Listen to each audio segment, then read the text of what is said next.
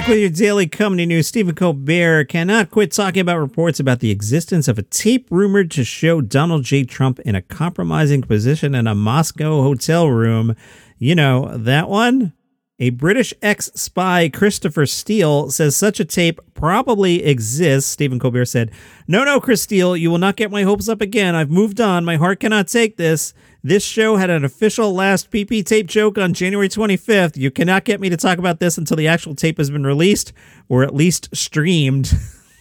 I'm warning you, Steele, if this turns out to be a false report, you're in trouble. From GQ a while back, Kumail Nanjiani struck up a conversation with a stranger at his gym. Bonded by the shared agony of heavy lifting, they wondered aloud to each other, Why do we do this?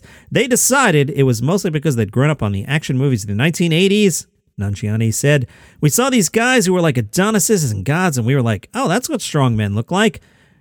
Not that they can access their feelings or cry or say when they're sad or say they're scared. They have a six pack up to their necks. You may have noticed the gigantic press blitz that I'm sick of letting us know Kumail Nanjiani is in shape. He's pretty buff. He's not the little nerd you know from Silicon Valley or anything. He looks pretty solid. In late 2018, he was cast in Marvel's Eternals, out November 5th. He plays Kingo, a near immortal superhero disguised in the everyday world as a Bollywood star. He transformed his body for the role, spending hours and hours in the gym, as you will see in 8 billion articles this week working out with a trainer, sometimes to the point of puking. Even The Rock commented, extremely hard work, dense muscles hard to achieve. Kumail appeared temporarily as the thumbnail on Pornhub's muscular men category, which resulted in a free 10 year subscription to Pornhub Premium. Making Eternals, even just getting ready to make it, change his life in a way that he's still getting his head around. Is he tired of talking about his body? Sure. I found out over the last year and a half since I did the picture that I'm very uncomfortable talking about my body, and it's become less and less and less comfortable. I forgot this movie's been in the can for a year and a half. There was a pandemic. Did you hear about this? We all had to stay home for a year. Look it up. It was a pretty big thing. Nanjiani's wife, Emily Gordon, uh, tells GQ you become aware at some point that you're being viewed differently by everybody. He had a specific goal to play a Marvel superhero, and because he knows all Marvel superheroes don't usually look like the way he used to, he wasn't about to blow his chance when it finally arrived, saying, if I'm playing the first South Asian superhero, I want to look like somebody who can take on Thor or Captain America or any of those people. But also because the character shrouds himself in the guise of a Bollywood star, Nanjiani grew up watching Bollywood movies from the 60s to the 90s. I know basically every big one. So he knows those guys are jacked. I was like, I want this to be believable. I want to feel like kind of powerful in this role in an Instagram post where he showed off his body. He said, I wanted different types of opportunities. I wanted the industry to see me differently. With brown people, there are very specific roles that we used to get. Either we're terrified or we're causing terror. Those are the only two options we had. Either I'm fixing your computer or I'm like planning something at the stock exchange.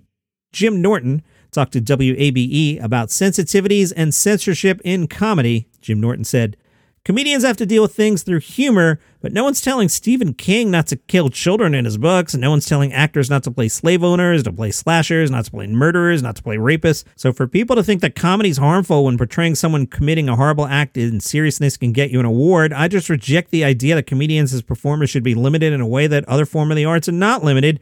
I think as a performer, any subject that you want to touch is absolutely acceptable. All that matters is do you do it well or you do it poorly? And I think that's what you should be judged on.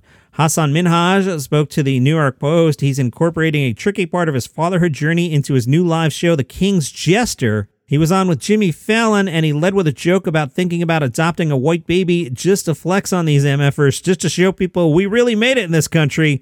But the underlying story was no joke, writes the Post. He says he struggled with fertility challenges and underwent varicocele repair surgery, I don't know if I pronounced that right. I made it sound like Howard Cosell, and I'm not making fun of it, but I don't know how to pronounce it.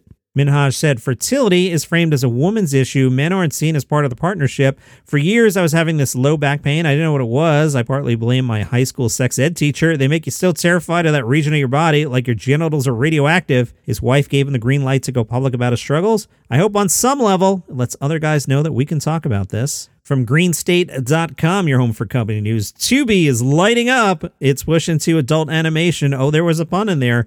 The Fox owned free ad supported streamer has acquired rights to The Freak Brothers, a stoner comedy starring Woody Harrelson, Pete Davidson, John Goodman, and Tiffany Haddish. It premieres Sunday, November 14th. The Freak Brothers follows four cannabis loving characters freewheeling Franklin Freak, played by Woody Harrelson, the paranoid Phineas T. Freakears, Pete Davidson, manchild Fat Freddy Freekowtski, John Goodman, and their cat Kitty, Tiffany Haddish, who wake up from a 50 year nap after smoking a magical strain of weed in 1969. In the show, they must learn to adjust to life with a new family in present day San Francisco. If you enjoy the podcast and you want to throw me five bucks in the tip jar, go to buymeacoffee.com slash daily comedy news, buymeacoffee.com slash daily comedy news. I take your five bucks, I go to the National Donuts chain, I get a large iced coffee with caramel and milk, and I drink it in the morning, and I get all hopped up on coffee. Then I come down to the basement and I read comedy stories to you. That's how that works. Uh, also, if you like stand up comedy, it's Sunday, so there's a new episode of the Weekly Comedy Thing. That's a show I host on the Live by Live app. The Live by Live app is free. It is spelled Live X Live, but you can get the app for free. The show's called the Weekly Comedy Thing. So what happens there? It's less me, more comedy. So if I tell you a story about Jim Norton, I will tell you the story in about 20 seconds, but then actually play a comedy bit by Jim Norton. I cannot do that on a podcast. If you're interested in why not, sign up for my class that I teach at college, and I'll tell you all about how royalties work. But we ain't playing any Jim Norton bits here, and that's not a dig at Jim Norton. We ain't playing anybody's bits here. It's really complicated. But I digress. If you want to hear a bit, it's the weekly comedy thing on the Live by Live app. Do it. New episode out right now. Jo Firestone spoke to Vulture on what the pandemic taught her about comedy. Jo said, I learned a lot during this pandemic. I don't really love to be on stage by myself. I don't really like to talk for an hour. It's easier for me to talk with other people and bounce off other people. If you were like, do you want to put together a show of 70 people and they all have to do different Liza Minnelli impressions, or do you want to do an hour of stand up? I'd be like, Liza Minnelli, there's something that gets me jazzed about getting people on board and showcasing people. And yeah, maybe I should work for Just for Laughs. I'm not sure. Boy, Jo Firestone, you're in my head. I'm actually recording the third straight podcast I did Thursday, Saturday, and today back to back to back. And I am pretty winded right now. I need one of those iced coffees. Jo Firestone on being called quirky and whimsical, she said. I mean, those are the two top words they put to me, and that's okay. One time I went to a general at IFC, I assume the comedy network, and they were like, we do not do quirky. And I was like, well, me neither. If you want to call it whimsical and quirky, that's okay by me, but that's not what I'm trying to do. I understand it all comes off as Zooey Deschanel kind of style vibes. I understand why it happens. All I can do is keep making the stuff that's true to me.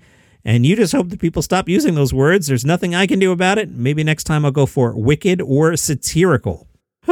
I'm out of breath, so let's go home. That's your comedy news for today. I'm already home. I'm in the basement. What are you talking about, Johnny Mac? Follow the show on Spotify, Google, Apple. You know the deal there. Facebook group. Love to hear from you. Daily Comedy News group on Facebook or the Instagram is at Daily Comedy News. See you back here tomorrow.